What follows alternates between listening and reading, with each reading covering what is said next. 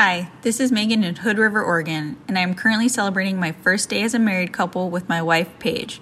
This podcast was recorded at 2:09 p.m. on Monday, the 25th of April. Things may have changed by the time you hear this, but we'll be celebrating and soaking up the sun in Hawaii. Enjoy the show. Nice. Congratulations. I'm always amazed at the people who listen to our podcast who have these like great, big, momentous, wonderful personal life events. And like one of their first thoughts is like, I got to send it a timestamp. I mean, like, what is married life? Is it different? Well, yeah, I got a timestamp on the NPR Politics podcast. hey there, it is the NPR Politics podcast. I'm Tamara Keith. I cover the White House. Um, Susan Davis, I cover Congress. And Cory Turner is here from NPR's education team. Hey, Cory. Hey. Welcome back on the pod. And Cory, we have you here because we want to talk about student loan debt and also the politics of it. President Biden has lost considerable support among young people. He's down 18 percentage points from a year ago, according to a new poll from the Harvard Institute of Politics. One in three young people, that is, people under 30, believe that political involvement rarely has tangible results. Four in 10 say their vote doesn't make a difference. And one big issue on their minds is student loan debt. 85% of young Americans favor some form of government action on student loan debt. Cory, you cover this issue inside and out. And and this is a thing that President Biden promised on the campaign trail. $10,000 of student loan forgiveness, and it hasn't come to pass. Um, how many people would be affected by a move like that? or is it all pretty academic right now because it's just not going to happen? Well, you know, it's it's funny, Tim. I was looking around because I knew you wanted an answer to this question, so I was trying to find yeah. something approximating an answer, and it turns out uh, a couple of researchers at the Federal Reserve Bank of New York put something together in just the last few days, and and it's really fascinating. So they looked at this ten thousand uh, pledge of Biden's, which you know, on the trail, he usually when he said it, he said, hopefully Congress will act. Uh, and it's pretty clear at this point that Congress is not going to act, which is why so many people are waiting for him to do something. Um, but in terms of the $10,000 promise, what what these researchers found a couple different things. Number one, going to what you mentioned about the polls, over 60% of forgiven loan dollars under the $10,000 plan would actually benefit those under 40 years old. They also found that so, forgiveness. It's a demographic overlap. It is a demographic overlap, yes. Um, they also found forgiveness of $10,000 per borrower would cost about $320 billion or so. And here's a really interesting number to me it would eliminate the entire balances of about 12 million borrowers. Wow. And and the share of overall borrowers, what would that be? Like a quarter of them? so 12 million borrowers that's it's between 1 and 3 1 and 4 borrowers this to me is such an interesting policy because it's been a little bit of a political hot potato between Congress and the White House because there's a you know, ostensibly a lot of support for it on the Hill, particularly among the progressive left. But leaders in the House and Senate, you know, Speaker Nancy Pelosi's been a skeptic about this as a policy, certainly doesn't think that the president has the authority to do it. She has said she thinks it would have to come from an act of Congress, but she also doesn't have a whole lot of interest in taking up legislation that would do it. And what you hear from Capitol Hill is like, yeah, if the president wants to do this as an executive order, that would be great. But no one's really making a big case right now on the Hill that this is legislation that needs to be passed. Which is funny because when the White House is asked about it, the press secretary Jen Psaki most recently said the president would be happy to sign a law. the president would be happy to sign a bill that does this that is sent over by Congress.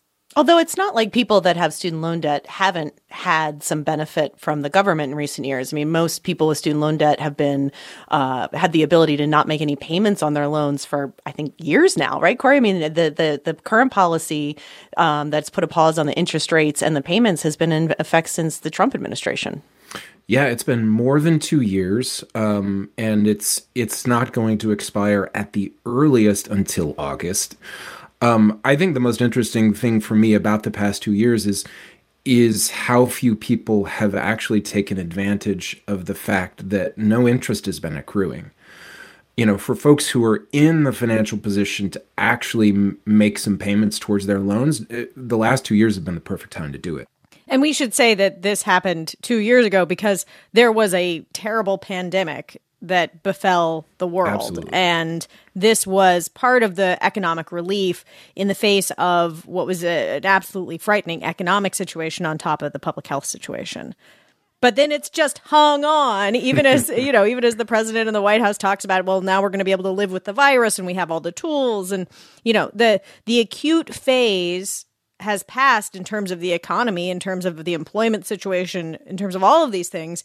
And yet the White House keeps extending this moratorium on student loan repayments? Well, it's you know it's incredibly popular. Who doesn't like free money, right? As an idea, I think it's very popular. I also think it's very popular among uh, Democratic voters.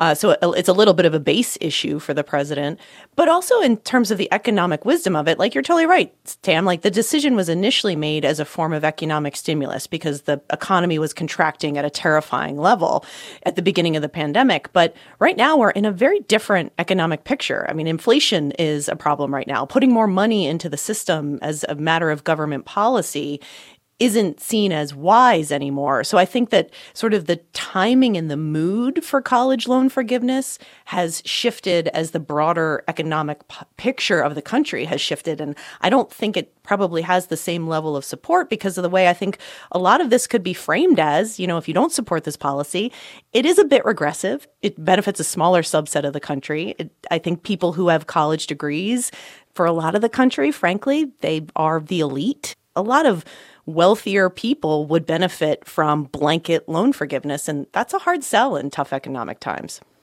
Cory, do you have a sense, and I think you do, of who would benefit the most from a debt forgiveness program, like forgiving $10,000 in debt? Would it be wealthy people who ran up a lot of college debt becoming doctors? I mean, th- there would be some of those in there, yes. But if you're, yeah, let's say you're talking about Biden's ten thousand dollar plan. Number one, the it's not going to help those doctors very much. It's going to be ten thousand dollars. We also know that roughly, I think it's roughly forty percent of uh, folks with student debt did not complete. They didn't get a degree. Um, so these folks are often in the toughest spot because they can't pay for their students because they didn't get the job that's helping them pay for it.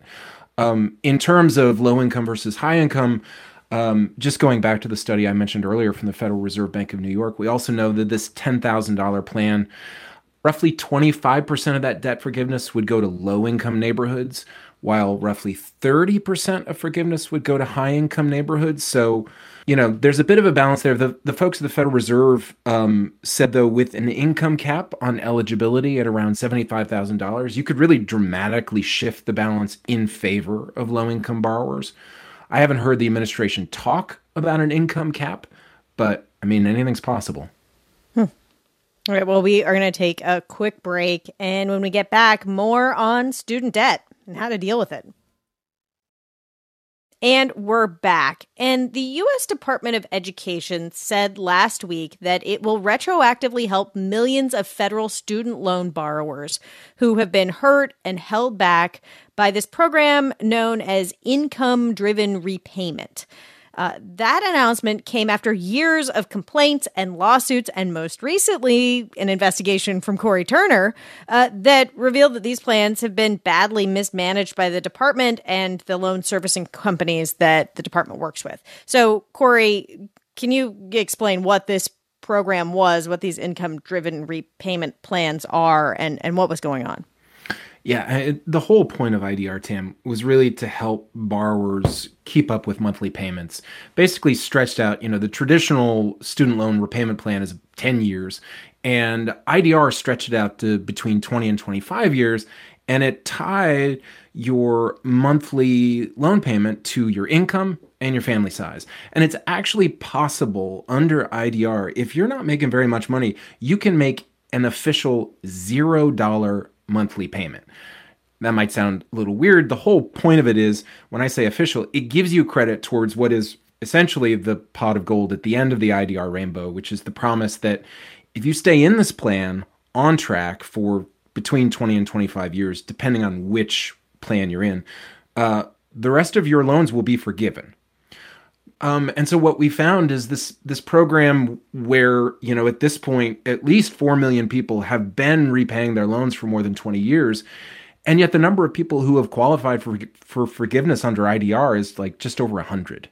I mean, it, it's really remarkable. What? Yeah, it's really remarkable. And so what we found in our investigation is all sorts of problems. I, I found several student loan servicing companies that weren't actually actively keeping track of borrowers' payments toward forgiveness.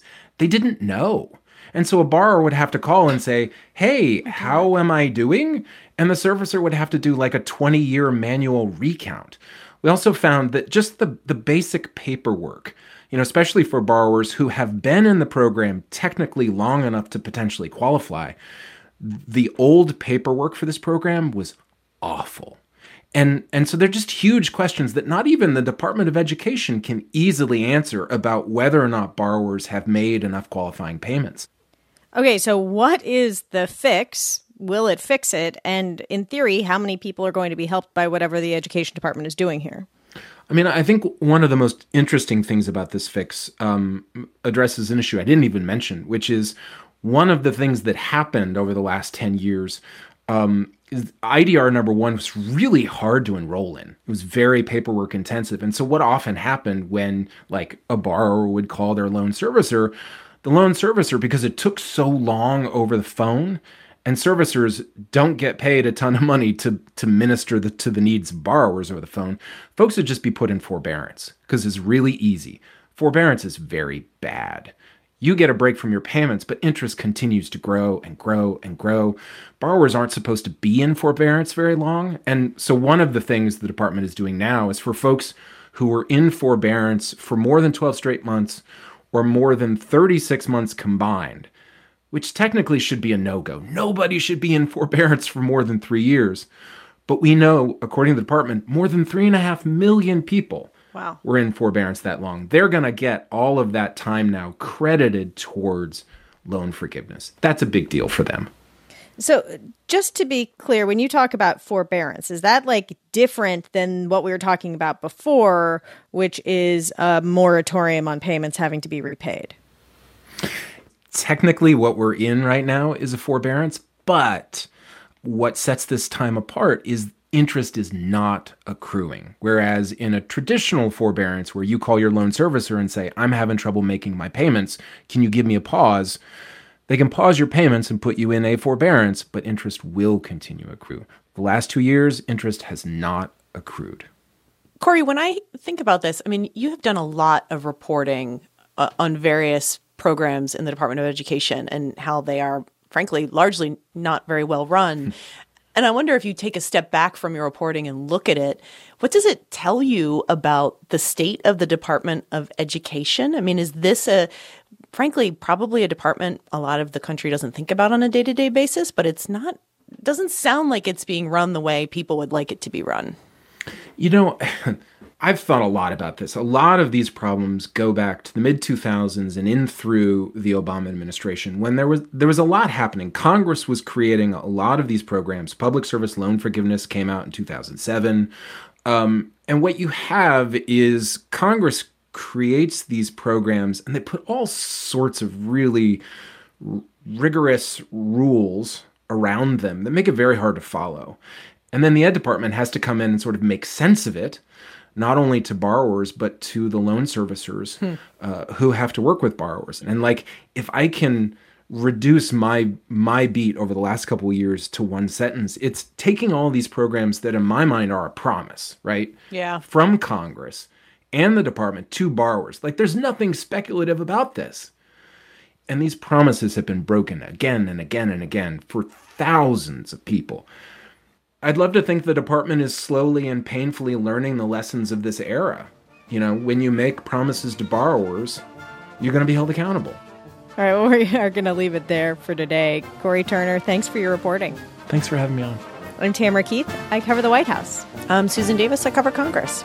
And thank you for listening to the NPR Politics Podcast.